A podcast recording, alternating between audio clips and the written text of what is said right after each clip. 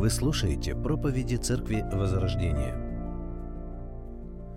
Прошло всего ничего времени после воскресения Иисуса Христа и его неоднократного явления ученикам. Ученики убедились в том, что Он воскрес, кто-то даже имел возможность вложить свои персты в раны Господа Иисуса Христа. Несмотря на это, в какой-то момент апостол Петр со всей присущей ему такой эмоциональностью, он принимает решение оставить все и идти ловить рыбу. Чем вызвано это решение? Тем ли, что нужно обеспечивать семью или некоторым опустошением и непониманием, что дальше делать, ну, мы точно не знаем. Но в данном случае это и не важно. Важно то, что в ту памятную ночь он и его шестеро друзей ничего не поймали. Обычно ли это? Ну, скорее нет, чем да. Это профессиональные рыбаки, Конечно, были, наверное, какие-то сложные времена, но всегда хоть чуть-чуть, я думаю, они что-то э, выловить, но могли. И здесь же ничего. Внезапно с берега они услышали голос. А попробуйте-ка закинуть сети по правую сторону лодки. И так как у нас сегодня есть свидетельство, что в те времена, как пишут, иногда было лучше видно, куда закидывать сети с берега, они берут и так делают. И улов оказался настолько большим, что они даже не могли его вытащить в лодку. Ученик, которого любил Иисус, сразу же сориентировался. Иоанн говорит Петру, это Господь. Петр, недолго думая, накидывает одежду и вплавь пускается к берегу. И в то время, когда все оказались на берегу, они увидели, что там костер, там горячий, сытный завтрак, там и хлеб, и рыба, и Господь. И Господь, как я понимаю, через это показал, что без Него, в принципе, бесполезно что-либо делать и у него уже все необходимое есть для его учеников. Думаю, вы узнали историю из 21 главы Евангелия по Иоанну. История очень важная, история насыщенная различными образами и уроками для нас с вами. Итак, ученики на берегу. Горит костер. Они все расположились неподалеку от этого источника света и тепла.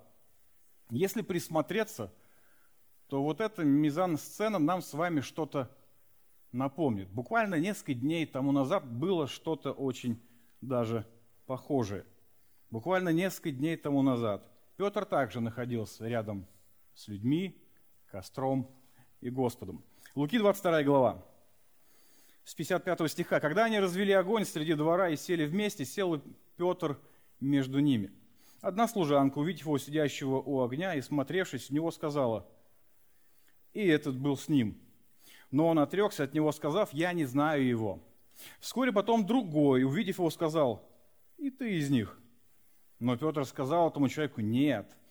Прошло сейчас времени, еще некто настоятельно говорил, точно, и этот был с ним, ибо он галилеянин. Но Петр сказал тому человеку, не знаю, что ты говоришь. И тотчас, когда он еще говорил, запел петух. Тогда Господь, обратившись, взглянул на Петра. И Петр вспомнил слово Господа, как он сказал ему, «Прежде, нежели пропоет петух, отречешься от меня трижды». И, выйдя вон, горько заплакал. Итак, Петр на берегу. Темно, костер, люди, Господь. Петр во дворе первосвященника. Темно, костер, люди, Господь. Я думаю, что когда Петр оказался на берегу, у него должно было всплыть в его понимании, что-то мне это все это напоминает. Что было дальше, я думаю, нам с вами известно. Иисус спрашивает Петра, любишь ли ты меня? И здесь, конечно же, много различных для нас с вами уроков. Он отвечает, исповедует свою любовь. И здесь троекратное отречение, и почти в таких же обстоятельствах там троекратное исповедание – любви. Здесь восстановление Петра как лидера, как служителя. Но для нас важно с вами сейчас другое. Обратите внимание, от чего зависит служение Петра. В результате чего он слышит от Христа «иди и служи», «иди и исполняй служение пастыря». От его любви ко Христу. Любовь ко Христу – это основа служения – Любовь ко Христу – это отправная точка любого служения и служения Петра в том числе. Что же это за любовь такая? Исходя из нашей истории, мы можем сказать, что эта любовь, она поднимается после падения. Эта любовь исповедует свою любовь к Господу публично. Это та любовь, которая не оглядывается по сторонам, она просто идет за Христом, доверяет Христу обеспечение всех своих нужд и потребностей. Любовь к Господу. Что же это за любовь?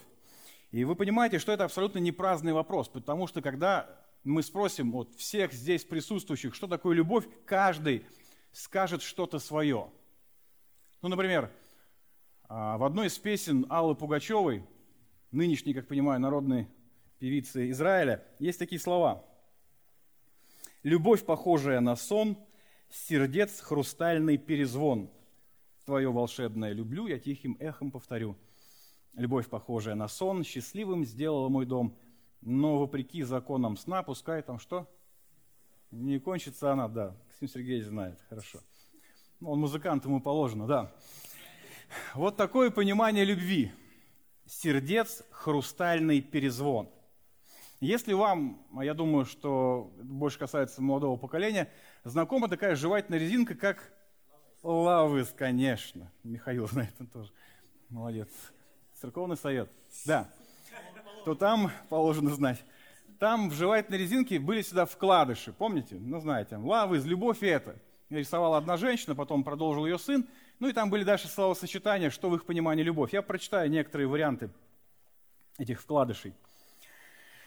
Любовь – это благодарить ее за то, что она вошла в твою жизнь. Не терять времени даром. Постоянно целовать ее в губы находить силы друг в друге в трудные минуты, позвонить только ради того, чтобы услышать его голос, чувствовать биение сердца друг друга, вместе выгуливать собаку. Вот для кого-то любовь – это вот, вот это вот. Кто-то скажет, что отлучение от церкви – это абсолютно не проявление любви.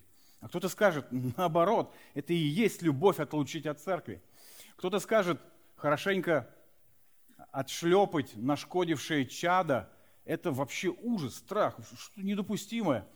Кто-то скажет, наоборот, это и есть любовь к этому самому чаду. Любовь. Что же это такое? Давайте мы об этом сегодня с вами порассуждаем и сделаем это на основании нашего следующего отрывка из первого послания Коринфянам. Мы прочитаем с вами с 4 по 8 стихи. 1 Коринфянам, 13 глава, с 4 по 8 стихи. «Любовь долготерпит, милосердствует.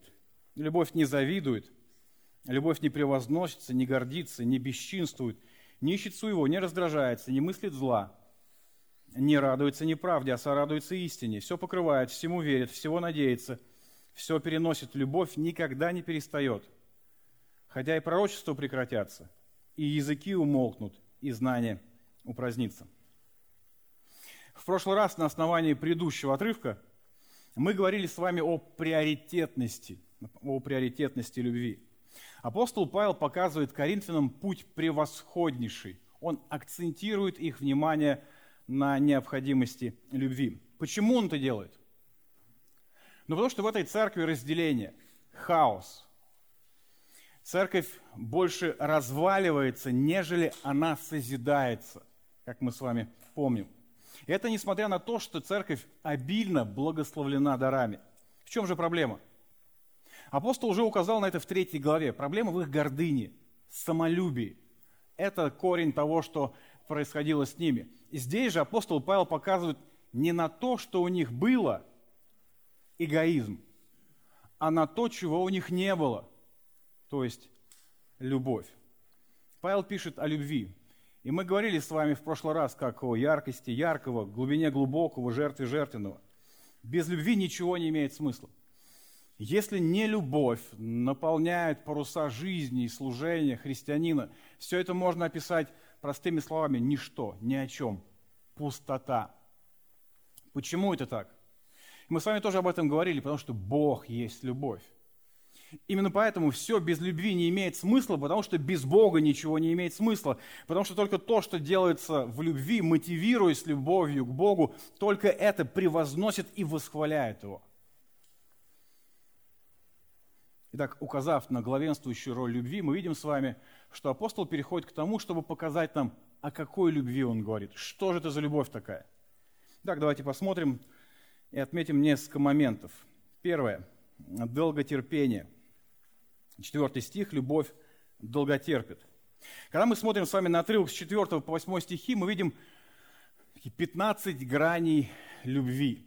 Сегодня мы обратим внимание лишь на одну, на первую, на долготерпение.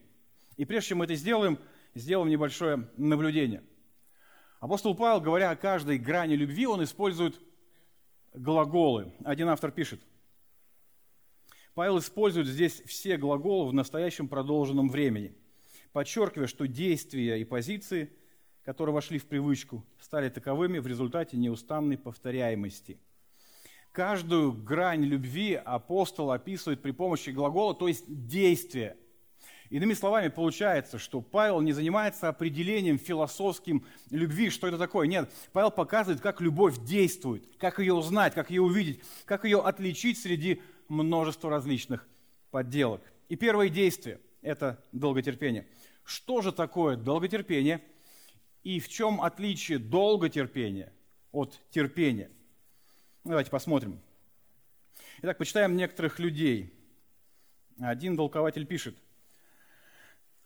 Соответствующее греческое слово, употребляемое в Новом Завете, всегда означает терпение в отношениях с людьми, а не терпение в определенных обстоятельствах.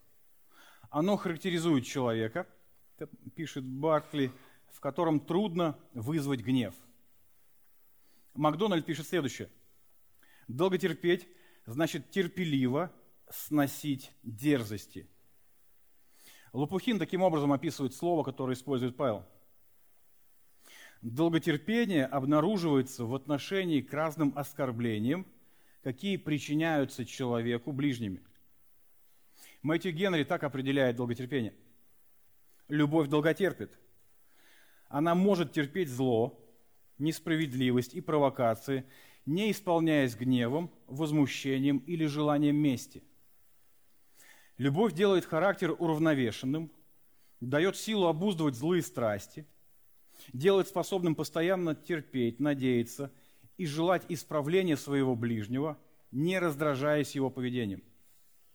Она будет мириться с пренебрежительным отношением со стороны тех, кого любит, и долго ожидать добрых плодов своего терпения к ним. Иоанн Златоуст, один из отцов ранней церкви, пишет,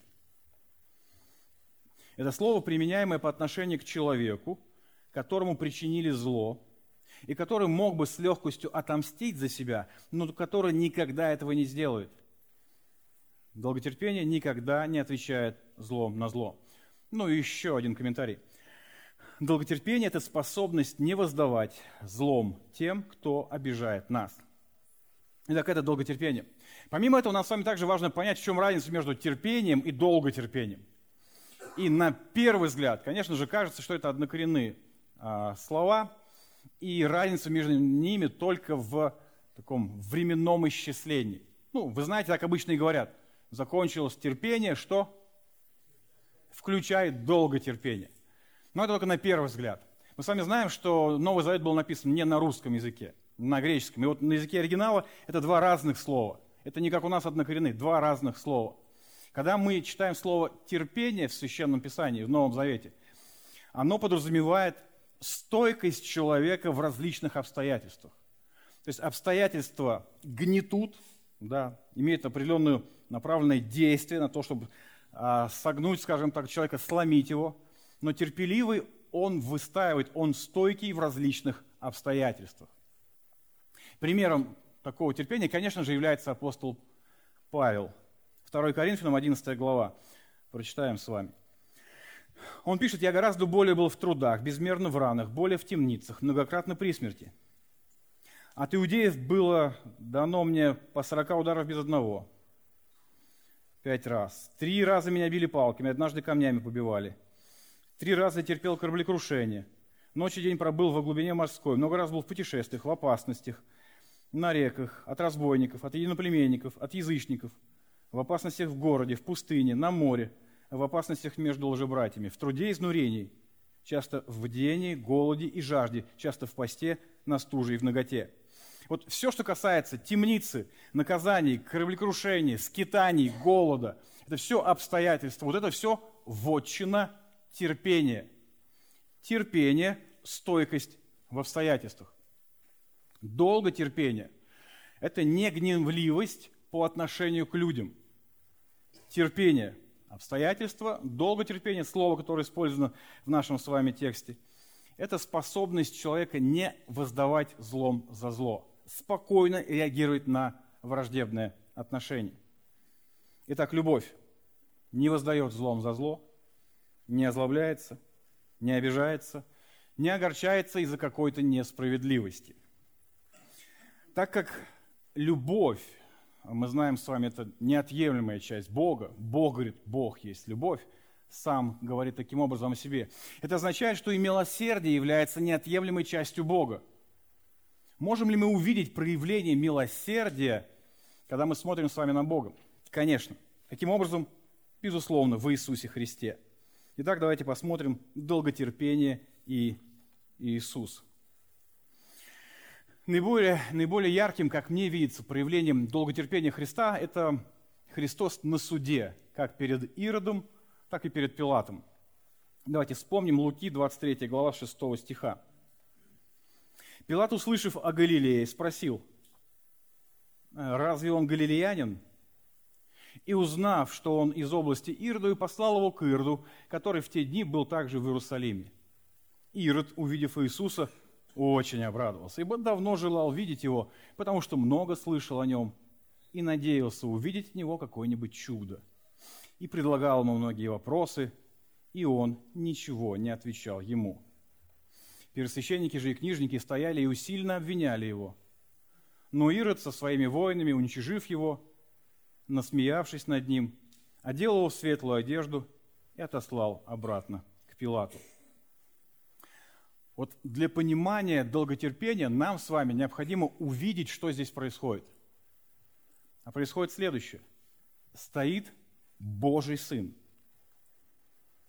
Творец неба и земли, тот, в чьих руках мироздание – тот, кто сказал, и все эти планеты, галактики, белые, черные, дыры полетели в разные стороны.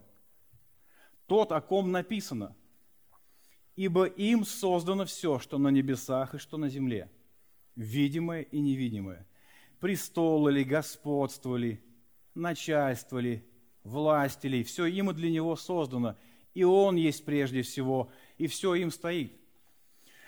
Здесь тот, кто сказал буре, а буря была такая, что ученики уже завещание писать начали, и она успокоилась. Тот, кто сказал мертвому, встань, и он вставал. Тот, кто говорил бесам, выйдите вон, и они выходили. Это тот, кто грядет, чтобы судить. Это тот гнев, которого не выдержит в принципе никто. Вот кто стоит перед Иродом.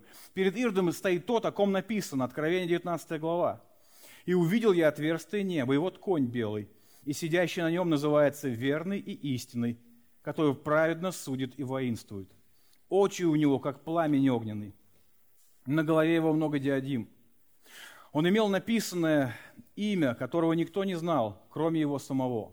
Он был облечен в одежду, обогренную кровью. Имя ему – Слово Божие. И воинство небесное следовали за ним на конях белых, облеченные в весон, белый и чистый. Из уст же его исходил острый меч, чтобы поражать народы. Он пасет их жезлом железным. Он топчет точила вина ярости и гнева Бога Вседержителя. На одежде и на бедре его написано «Царь царей, Господь господствующих». Вот кто стоит перед Иродом. Кто такой Ирод? Это человек, кровь и плоть. Может ли Ирод поднять 100 килограмм? Навряд ли. Может ли он отличиться каким-то своим умом? Навряд ли. И вот он, прах и пепел, стоит перед Творцом. Но этот прах и пепел в этот момент возомнил о себе. И он всячески пыжится, пытается показать, что он Творец. Он стоит перед Творцом, и он считает, что перед ним клоун стоит. Он его развлекать сейчас должен. Вот что мы с вами видим. Я думаю, что вот эта мизансцена нам с вами понятна. А теперь давайте вот что мы с вами сделаем. Давайте попробуем представить, что произошло бы, может быть, более касается молодого поколения. И если бы на месте Христа был кто-то из современных супергероев, ну, представьте себе, что не Христос здесь стоит, а железный человек, вот рядом с Иродом, который над ним изгаляется. Что бы он сделал? Мне показывают, да? Ну, иронично улыбаясь, сжег бы его, да? Или если бы стоял Халк, что бы он сделал? Ну, вбил бы его в землю, да, чтобы он красиво рос потом. Или Человек-паук, что бы он сделал? Ну, куколку из него, да, такую вот, знаете, да, сплел бы. Ну, замечательно, точно. Или Танос там своим пальчиком бы щелкал, или что-то еще. Смотрите, что делает Иисус? Иисус стоит, смотрит на Ирда, который считает его клоуном. Он молчит, ничего не делает и не говорит. И когда мы с вами просто попробуем всмотреться в вот эту ситуацию, мы поймем, кто здесь клоун, а кто нет. Долготерпение – способность не отвечать злом на зло. Спокойность, э, способность проявлять спокойствие, рассудительность, вопреки негативному, озлобленному отношению к тебе. Иоанна 19 глава, 7 стиха. Иудеи отвечали ему, мы знаем закон, и по закону нашему он должен умереть, потому что сделал себя сыном Божьим. Пилат, услышав это слово, больше убоялся. И опять вошел в приторию и сказал Иисусу, откуда ты? Но Иисус не дал ему ответа. Пилат говорит ему, мне ли не отвечаешь? Не знаешь ли, что я имею власть распять тебя и власть имею отпустить тебя? Иисус отвечал, ты не имел бы надо мной никакой власти, если бы не было дано тебе свыше. Посему более греха на том, кто предал меня тебе. Схожая ситуация. Только сейчас Иисус стоит уже перед Пилатом. Пилат еще то такое существо, злое, жестокое. И вот он вдруг возомнил себя тем, у кого вот эти бразды правления над жизнью. Тот, кто вершит судьбы людей. Он думает, что он принимает эти решения, за ним, так скажем, конечное слово. Он думает так в то самое время, когда перед ним стоит само провидение. Как здесь не вспомнить разговор Иова с Богом, когда, помните, Бог начал его спрашивать, а где ты был, когда я создавал Вселенную? Знаешь ли ты, на чем она стоит? Ты хоть можешь сказать, что там, за горизонтом событий черной дыры находится? Вот здесь что мы с вами видим? Как реагирует Иисус на взорвавшегося абсолютно Пилата? Практически никак, спокойно. Либо молчит, либо, говоря, направляет его к истине, к тому, кто действительно обладает властью над всем. Любовь долготерпит, не проявляет этого быстрого гнева, ответного негатива – она спокойна и рассудительна. Что же было с долготерпением у Коринфян? Давайте посмотрим. Долготерпение и Коринфяне. В пятой главе этого послания мы читаем первые два стиха. Говорят, что среди вас на самом деле царит блуд, и такой блуд, какого даже среди язычников не встретишь. Некто среди вас сожительствует со своей мачехой, и вы раздуваетесь от гордости церкви грех явный, и церковь снисходительна по отношению к греху. 6 глава, 5, 1, 5, 6 стихи. «И как смеет тот из вас, у кого тяжбы с другим братом, судиться у грешников, вместо того, чтобы передать дело на решение святого народа Божьего? Как вам не стыдно? Неужели нет среди вас ни одного мудрого человека, который мог бы рассудить братьев? Так нет, брат судится с братом, и при том у неверующих. Интересная картина. Смотрите, то, к чему церковь не должна была бы быть снисходительной к греху, она снисходит. То, к кому она должна была бы быть снисходительной, к братьям, она не снисходит. Все с ног на голову. Братьев нужно любить, грех нужно ненавидеть. Ну, у них все наоборот. Перед ними пример Павла, того, кого унижают, унижают там, выгоняют из своей церкви. И что? Он им пишет письма, он к ним посылает людей, он за них молится, он идет к ним сам. Перед ним пример Христа, как он вел себя перед Иродом, перед Пилатом, то, что не уничтожал этих самых книжников и фарисеев вот так вот в момент. Но они, имея все эти примеры, живут по принципу графа Монте-Кристо. Они живут по принципу «отомсти и успокойся». Хороший враг какой? Мертвый враг. Как такое проявление любви, как долготерпение – сказалось бы на церкви? Я думаю, что достаточно просто. Случилась какая-то какое-то недовольство, неправильное отношение к тебе. И ты вместо ответной агрессии, этих разборок, не проявляешь ее. Ты проявляешь спокойствие и рассудительность. При таком подходе, как вы думаете, сколько бы дел дошло до суда в Коринфе? Или же, мне нравится один проповедник, мне другой. И вместо того, чтобы противопоставлять себя друг другу, ах, вы такие, ну тогда мы сами по себе. Нет, наоборот, реагировать спокойно. В таком случае разнообразие разделяло бы или созидало бы наоборот. Итак, любовь долготерпит. Есть ли у долготерпения враги? Я думаю, что да. Мы обратим сегодня внимание на двух врагов. Первое – обидчивость. Интересно, чем больше я живу, тем чаще встречаюсь с тем, что обидчивость в понимании верующих людей стала какой-то законной. Она стала нормой. Люди уже не считают обиду какой-то проблемой – мне это напоминает то, о чем мы с вами говорили. Это отношение людей к слову «блудница». Блудница, ну, это что-то святое. И когда они услышат проститутка или, прости Господи, шлюха, они, в смысле, нет, ты что? Это не имеет ни отношения, она блудница. Извините, тем не менее, я вновь это повторю. Для чего? Чтобы сказать, что это очень похоже на отношение верующих к обидам – верующие почему-то стали спокойно, естественно, нормально относиться к обидам в своей жизни. Они перестали это считать проблемой. Вам когда-нибудь приходилось слышать такие слова? Что меня это глубоко ранило, меня это обидело, я глубоко разочарован в вас. И когда ты говоришь человеку, ты понимаешь, Тебя невозможно обидеть, если ты не захочешь обидеться. Никогда. Тебя можно обижать, тебя невозможно обидеть. Ты принимаешь решение, обижаться тебе или нет. И почему-то, когда люди это слышат, происходит очередной взрыв. Да что это, что это такое? Это что, значит, можно всем подряд всех унижать и оскорблять? Знаете, что происходит?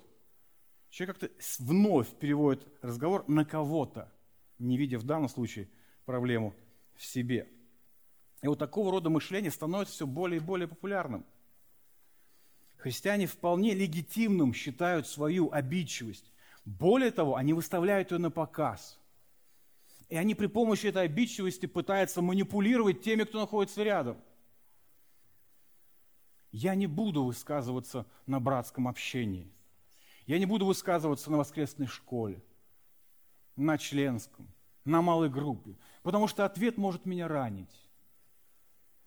Я слишком чувствительный или чувствительная.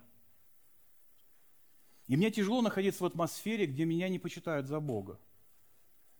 Знаете, что самое страшное? Самое страшное в том, что люди не считают это проблемой. Они считают проблемой все вокруг себя, но не свою реакцию. А между тем, что такое обидчивость? Что такое эта самая чувствительность? Это тонкая натура человека, это очень нежные струны души. Это чрезвычайно глубокий внутренний мир. Нет, друзья мои, это чрезвычайно глубокий, высокий, широкий человеческий эгоизм. Это настолько раздутое я, что ты просто пальцем докоснись, он тут же лопнет и наполнит весь окружающий нас мир своей обидой. Просто важно понять. Не нужно подменять понятия. Просто запомни, я не чувствительная, я гордая.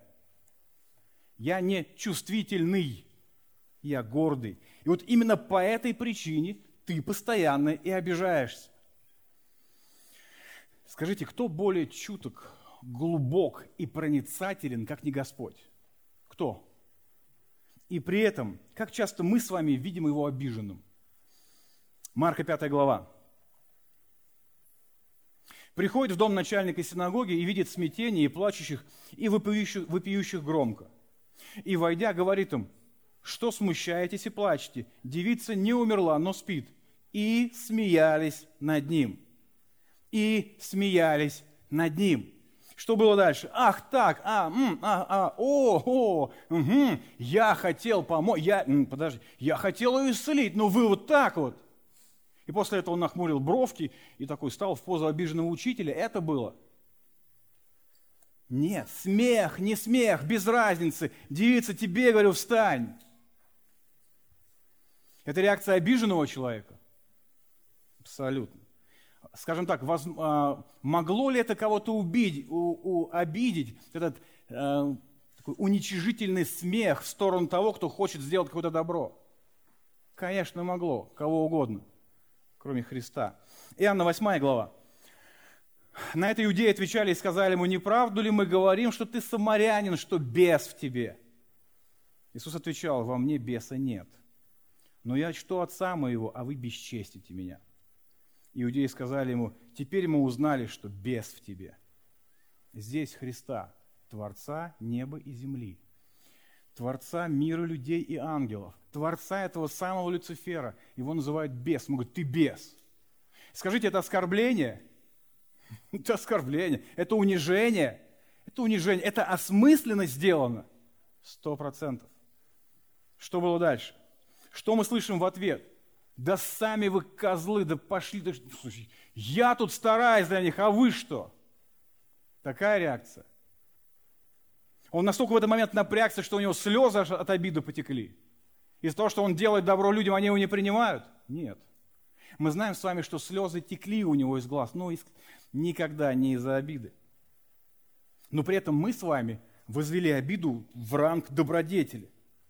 Мы сразу же пытаемся перенаправить все. Не, это вот обидчики виноваты. Я хочу сразу сказать, правы ли те, кто пытается обижать, допускают сарказм, унижение? Нет. Но не правота чья-то не делают мою греховную реакцию правильной. Когда мы с вами реагируем таким образом, мы проявляем неуважение к Богу в том числе. Нету никакого оправдания обидам. Попытки наделить обидчивость какой-то одухотворенностью, правильностью – это то же самое, что пытаться наделить каким-то особенным таким, знаете, ореолом слова «блудница». Обидчивость – это трухлявый пень, произрастающий на сухой почве гордыни – Обидчивость – это враг долготерпения. Обидчивый никогда не будет любить, любить, проявляя долготерпение. Ведь что такое обида? Обида – это горечь, возмущение, недовольство, неприятие, негативное отношение к тому, кто вызывает во мне эти эмоции. Что такое долготерпение? Абсолютно обратное. Если обиды действуют на основании уязвленного своего «я», то долготерпение произрастает из желание блага ближнему. Она произрастает из Божьей благости. Так, обещаюсь, второе – гневливость. Второй враг, о котором мы с вами коротко упомянем, гневливость. Почему коротко? Да потому что это одного поля ягоды. В принципе, это схожие вещи, просто немного по-разному проявляет себя. Гнев более агрессивен по отношению к тому, кто причиняет мне какие-то неудобства. Но корень абсолютно тот же. Я имею полное право, чтобы ко мне относились так, как я хочу, чтобы ко мне относились. И если кто-то относится по-другому, это вызывает у меня взрыв. Друзья мои, я Бог. И если вы с этим не согласны, это будет всегда вызывать мое возмущение. Притча 12 глава. Глупец выставляет свой гнев на показ, а разумный не слушает оскорблений. В 19 главе притч Соломон пишет – Благоразумие делает человека медленным на гнев, и слава для него быть снисходительным к проступкам. Гневливый, то есть тот, кто резко реагирует на проступки людей, никогда не будет долготерпелив. Гнев – враг долготерпения. Долготерпение произрастает из Божьей благости, из желания блага человеку. Гнев произрастает из этой сухой почвы самолюбия. Что же с этим делать? Мы видим с вами, что у долготерпения, безусловно, есть враги, есть ли союзники, есть ли друзья. Безусловно. Давайте посмотрим. Союзники долготерпения. Что нам с вами необходимо для того, чтобы долготерпение было такой неотъемлемой частью нашей с вами жизни? Два момента. Первое. Понимание того, кто я. Мы уже с вами неоднократно говорили, что до тех пор, пока мы с вами считаем себя богами, до тех пор, пока мы считаем себя центром мироздания, нам с вами не видать любви. Нам не видать никогда библейской любви. Пока мы боги, нам все должны. пока мы центр мироздания, нас постоянно будут обижать, то есть нарушать тот порядок вещей, которые мы для себя что определили. Я решил, в моей вселенной вот так все это происходит. Но я хочу сказать, а действительно ли мы с вами боги? Вполне возможно, кого-то разочарую. Мы не боги. Прикинь, ты не бог. Я скажу более того, здесь даже, даже не рядом, ты даже не был создан на равных с ним. Это важно понимать. Священное Писание говорит, что мы творение. Давайте посмотрим, Бытие 3 глава. В поте лица твоего будешь есть хлеб, доколе не возвратишься в землю, из которой ты взят, ибо прах ты, и в прах возвратишься. Римлянам 9 глава. Итак, кого хочет, милует, кого хочет, ожесточает. Ты скажешь мне, за что же еще обвиняет? Кто противостанет воле его? А ты кто, человек, что споришь с Богом? Изделие скажет ли сделавшему его, зачем ты меня так создал? Не властен ли горшечник над глину, чтобы из той же смеси сделать один сосуд для почетного употребления, а другой для низкого? Прах, глина, ну что-то как-то, слушайте, ну не сильно гуманистично звучит-то.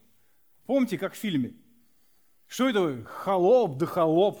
Что это вообще за слово такое? Мы, современные жители планеты Земля, нам это не нравится. Нет, это недопустимо. Мы венцы творения. Мы в центре мироздания. Это мы так думаем. Христос говорит следующее, Луки 17 глава. Кто из вас, имея раба пашущего или пасущего, по возвращении его с поля, скажет ему, иди сейчас же, садись за стол. Напротив, не скажет ли он ему, приготовь мне пообедать, и, припоясавшись, служи мне, пока я ем и пью. И потом ешь и пей ты сам. Будет ли он благодарить раба за то, что тот исполнил указанное? Так и вы, когда исполните все указанное вам, говорите, мы рабы, ни на что не годные, что должны были сделать, сделали.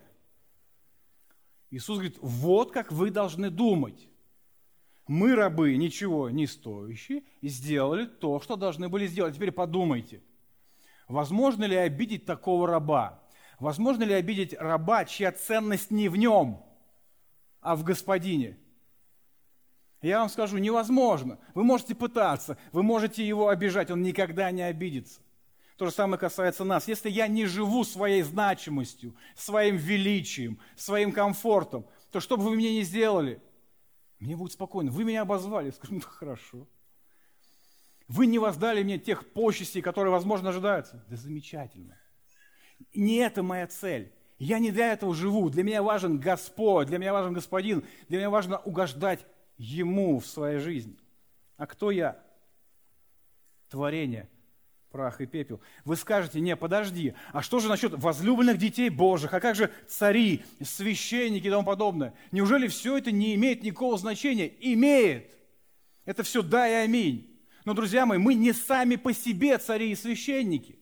Это Он нас сделал царями и священниками. Он нас сделал такими. Для чего? Чтобы мы могли приблизиться к Его славе. Для чего? Чтобы, видя Его славу, иметь эту радость, покой и удовлетворенность в Нем, а не в себе. Друзья мои, когда я ничто, тогда вы ничто не сделаете со мной. Когда я все, тогда вы постоянная угроза для меня. Все мне будет не нравиться. Все меня будет обижать. Итак, первый первый союзник долготерпения – это правильное понимание, кто я. И обратите внимание, Священное Писание постоянно говорит, не думайте о себе что? Больше, нежели должно думать. Вам встречались увещевания, слушайте, ну подумайте о себе уже побольше. У вас такая низкая самооценка, вы так мало себя любите. Нет, вам для душевного покоя нужно побольше себя полюбить. Встречали такое? Я что-то не встречал. Наоборот, встречал. Ефесянам ведь нет такого человека, кто ненавидел бы свое тело. Каждый питает свое тело и заботится о нем. О чем говорит заповедь «возлюби ближнего, как самого себя», как не о великой любви к кому? К себе. Римлянам 12 глава. «Не ставьте себя выше, чем следует. Будьте скромны и судите о себе здраво по мере той веры, которую Бог дал каждому из вас». О чем все это говорит? Я говорю о том, что проблема наша не в том, что мы мало себя любим. Проблема в том, что мы чрезвычайно сильно, гипертрофированно любим самих себя. Это и вызывает и обиды, и гневливость. Но правильное понимание того, кто я, помогает мне не испытывать эти вот обиды постоянные. Помогает мне любить в радости тех, кто рядом. Ведь я прах и пепел, и при этом возлюбленный, возлюбленный Богом. Кого это возвышает? Меня? Нет, того, кто возвысил, возвысил этот самый прах и пепел, который назвал его своим возлюбленным сыном. Если я это понимаю, друзья мои, что меня может обидеть? Что? Обозвали? Замечательно. Ты такой рассекой? Хорошо. Я не буду озадачиваться тем, что я не стал выше в ваших глазах. Я не буду переживать о том, что я стал ниже в ваших глазах. Почему? Не это моя цель. Я не перед вами живу. Не вы цель, не вы те, кому я должен посвятить свою жизнь. Есть тот, кто назвал меня своим возлюбленным сыном. Ему я призван угождать, ему поклоняться. Понимание того, кто я. Второе. Понимание того, кто Бог. Второй союзник долготерпения – понимание того, кто Бог. Друзья мои, как это не парадоксально звучит, но нам, верующим людям, это нужно постоянно себе напоминать. Какой же Он? Коротко, три момента. Первое – Он всемогущ. Думая о Боге, нам важно с вами не забывать, что Он может делать все, что Он захочет. Мы читаем в 113-м псалме «Бог наш на небесах творит все, что хочет». Смотрите, если люди вне Божьего контроля, нету. Если какие-то обстоятельства вне Божьего контроля, нету. Если хоть какая-то сила вне Бога, которая могла бы противостать Ему хотя бы на равных, нету. Я, правда, лично слышал, как люди говорят, да, нет, Бог все может, но Он ничего не может сделать со свободной волей человека. Еще слезу нужно в этот момент пустить. Друзья мои, этот абсурд даже сильно обсуждать не хочется. Бог кого хочет, ожесточает. Он направляет сердце царя куда хочет. Он производит нас и хотение, и действие по своему усмотрению. Он всемогущ. Он делает то, что хочет. Вне его нет силы, которая была бы выше или хотя бы на равных с ним. Второе, он благ. Божья благость подразумевает его расположенность, особенную расположенность к своему народу. Да, в каком-то смысле он благ ко всем людям. Солнце встает над всеми, дождь проливается над всеми. Но в особенном смысле он благ, расположен именно к своему народу. Послание к римлянам мы читаем. Известный стих. Притом знаем, что любящим Бога, призванным по Его изволению, все содействует ко благу все, что бы ни происходило в жизни верующего человека, вот в своей совокупности, это все всегда будет управляться Богом ко благу этого человека. Но благо мы с вами всегда должны помнить, это не деньги, здоровье и слава. Нет, благо это уподобление в образ Христа. Бог контролирует жизнь человека. Он решает, чему быть, чему не быть. Если он что-то допускает в твоей жизни, значит, это самое лучшее для тебя – что помогает ему это делать? Его сила, его благость стоит на его власти, на его всемогуществе. И третье, его высшая ценность – это его слава. Все, что делает Бог, в конечном итоге Он делает для своей славы. Не твоей, не моей, не церкви. Нравится ли вам это? Скорее всего, нет. Скорее всего, нет. Но тем не менее, это факт. Бог все, что делает, делает для своей славы. Джон Пайпер в своей книге «Провидение» пишет, Таким образом, наша самая глубокая проблема при рассмотрении самовозвеличивания Бога заключается не в том, что нам не нравятся какие-то формы возвеличивающей себя власти, а в том, что нашей падшей человеческой природе не нравится никакой вид божественной власти над нашей жизнью. Идея, что Бог кажется нам непривлекательным, потому что Он действует ради своей собственной славы, лишь маскирует более глубокое противление. Он непривлекательный, потому что Он Бог. Гордому человеку не нравится что Он Бог, а не я. Друзья мои, если подумать честно, да, то нам нередко не нравится это, когда мы думаем, что Бог все делает для своей славы. Когда Бог все делает для нашей славы, нам это нравится. И я думаю, что в основе своей, ну, так и проповедуется в христианских церквах, и мы так в смирении принимаем и вот это служение в нашей жизни. Но когда мы слышим, что Бог все для своей славы делает, здесь начинается какой-то внутренний конфликт. Но факт остается фактом. Бог все делает для своей славы. И здесь даже не получится как-то это объединить, знаете. Что ну, мы как-то для общей, для совместной. Нет, Бог говорит, есть только одна слава Божия. Это моя слава, и я своей славы что не дам никому. Но вы знаете, что самое интересное? Что в этом наша радость и в этом наша надежда. Все тот же Пайпер пишет, Итак, самовозвеличивание Бога отличается от самовозвеличивания человека тем, что Бог, возвеличивая себя, не отвлекает нас от того, что приносит высшее удовлетворение, но показывает нам это и приглашает нас наслаждаться этим. Когда же мы возвеличиваем себя, мы направляем сердца других не в ту сторону. Мы пытаемся заполучить их внимание и похвалу для себя. Тем самым мы способствуем не только идолопоклонству, но и несчастью. Мы увлекаем людей прочь от радости. Мы, по сути, говорим – что для них лучше восхищаться нами, а не Богом, наслаждаться нашей славой, а не Божьей. Как это, как это не парадоксально? Бог – единственное существо во Вселенной, для кого самовозвеличивание – это проявление любви. Ведь Он единственный, чье достоинство и красота могут навсегда доставить душе человека полное удовлетворение. Сделав свою похвалу частью проведения, Бог стремится к нашему полному и неприходящему наслаждению. Это и есть любовь. Бог все направляет к своей славе. Ибо только в Его славе, в познании этой славы, в этом во всем исключительно покой, удовлетворенность и радость для человека. Итак, Он всемогущ, Он благ. Высшая ценность, Его высшая ценность – это Его слава. Как нам помогает это проявлять любовь, в частности, долготерпение? Да очень просто.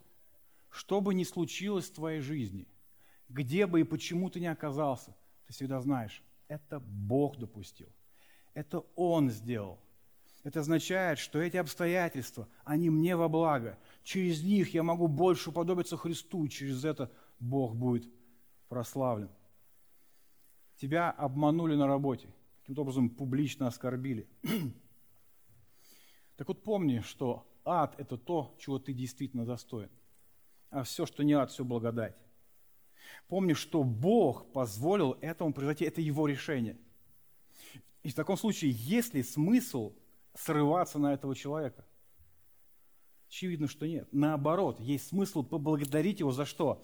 За то, что он стал инструментом Божьей работы в моей жизни. Есть ли повод обижаться? Нет. Есть повод быть благодарным и Богу, и тому, кого он использует. С Давидом однажды произошла такая история. Вторая царь, 16 глава. Когда дошел царь Давид до Бахурима, вот вышел оттуда человек из рода дома Саулова по имени Семей, сын Геры. Он шел и злословил и бросал камнями на Давида и на всех рабов царя Давида. Все же люди и все храбрые были по правую и по левую сторону царя. Так говорит Семей, злословил его, злословие его. «Уходи, уходи, убийца и беззаконник! Господь обратил на тебя всю кровь дома Саулова, вместо которого ты воцарился. И предал Господь царство руки Авессалома, сына твоего. И вот ты в беде, ибо ты кровопийца».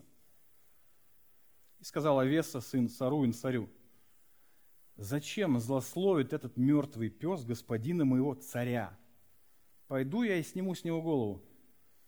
И сказал царь, что мне и вам, сыны Саруины? Пусть он злословит, ибо Господь повелел ему злословить Давида. Кто же может сказать, зачем ты так делаешь? Потрясающая история. Смотрите, почему Давид в этой ситуации не обиделся?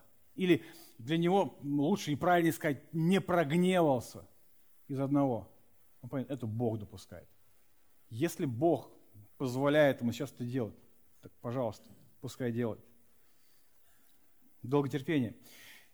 Есть ли у него союзники? Безусловно. Что же это? Понимание, кто я и понимание, кто Бог. И последнее. Долготерпение и мы. Мы с вами так устроены, что после грехопадения каждый из нас строит свою вселенную. Осознанно или нет, вы даете себе в этом отчет или нет. Но вы строите свою вселенную, есть вы, боги, и все вокруг вас должно быть так, как вы хотите это увидеть. Все должно происходить вот таким образом, чтобы вам это нравилось. Но при этом другие люди что делают? Они строят свои вселенные, где в этих вселенных все должно происходить так, как они хотят. Эти вселенные постоянно что делают? Пересекаются. И это, конечно же, не нравится никому. Я вам скажу более того, хуже того, Бог строит свою вселенную. И ему вообще без разницы до наших. Вообще без разницы до наших. Он выстраивает свою, и с этим уже не поспоришь. И получается следующее. До тех пор, пока мы не признаем, что мы не имеем права на свою Вселенную, пока мы не признаем, что есть только Божья Вселенная, пока мы этого не примем, мы будем обижаться, расстраиваться и гневаться. Мы не сможем любить, мы не сможем долго терпеть. Ибо обида и гнев – это враги любви, враги долготерпения. Если союзники, безусловно, понимание, кто я, понимание, кто Бог. И тогда, когда в семье тебе не окажут должного внимания, когда, возможно, все привыкли к твоей зарплате и воспринимают как само собой разумеющееся, или не обратили внимания на твою еду, который ты готовил, обед или ужин, стрипней назвали еще, возможно, для усиления момента. Это никак не сможет тебя унизить. Зачем сыну Бога похвала от людей? Зачем? Ведь сам Бог называет его человека своим сыном. Я не о том, что не нужна похвала. Хвалите, делать это всегда, это хорошо и правильно. Я о том, чтобы не ждать ее, как того, что мне необходимо для моей какой-то целостности, удовлетворенности в жизни. Зачем мне похвала людей, когда сам Бог назвал меня своим сыном? И тогда, когда на работе тебя подставит, перевернут все наоборот, или славу примет тот, кто ничего не делал, тебя не будет это задевать. Тебе не будет гнева. Почему? Да потому что ты поймешь, Бог это сделал.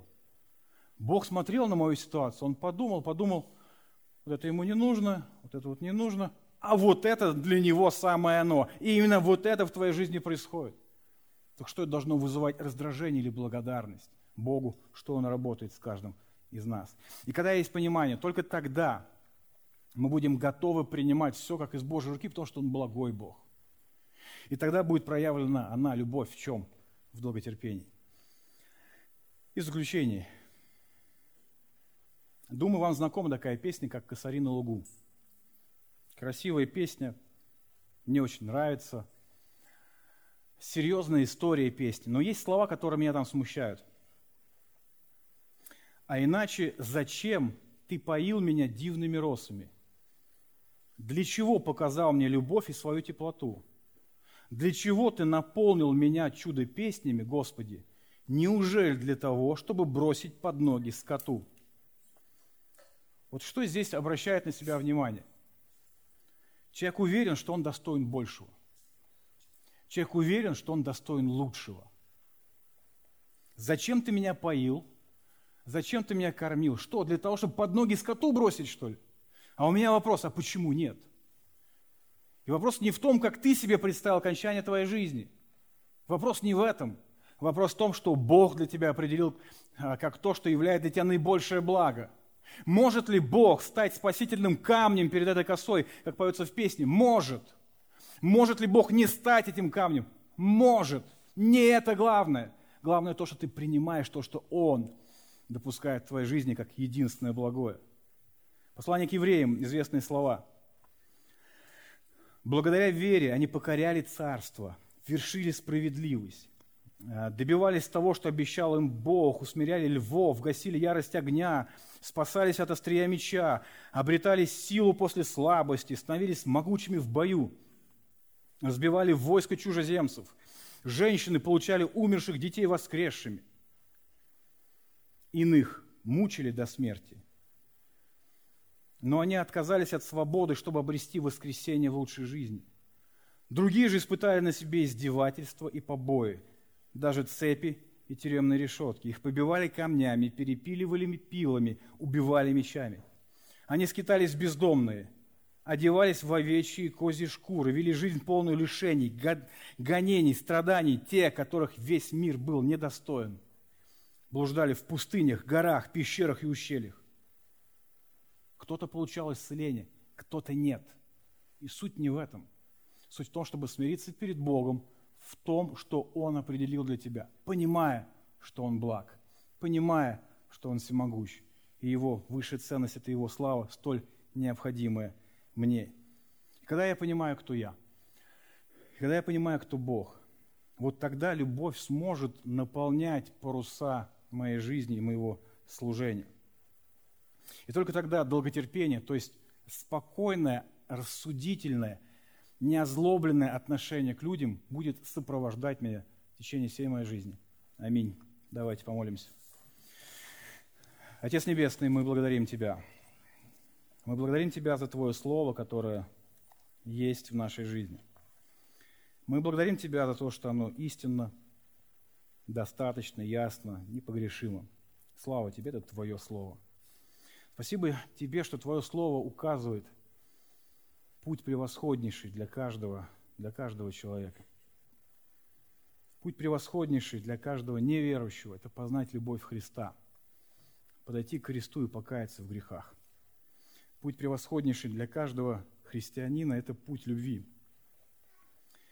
Спасибо тебе, что ты указываешь на это. Спасибо, что указываешь на проявление любви, в частности – на спокойную реакцию, даже на какое-то вражеское, негативное отношение к себе, Господь. Благослови, чтобы эта любовь была проявлена в нашей жизни. Господь, благослови, чтобы я, каждый из нас, мы не строили своих вселенных, чтобы мы увидели красоту и величие Твоей вселенной, чтобы мы увидели, увидели красоту и величие Твоей славы, чтобы, приближаясь, размышляя о Тебе, о Твоем величии, мы обретали этот покой – покой, который Ты даешь тем, кто приближается к Тебе, Господь. Благослови. Благослови, чтобы мы глубоко понимали Твою любовь, которую Ты явил. И чтобы эта любовь, она производила изменения в наших сердцах и была явлена окружающим людям. Как минимум, чтобы она явлена была в этом отношении, правильном отношении к людям в долготерпении. Благослови. Просим Тебя, Бог наш. Аминь. Садитесь, пожалуйста.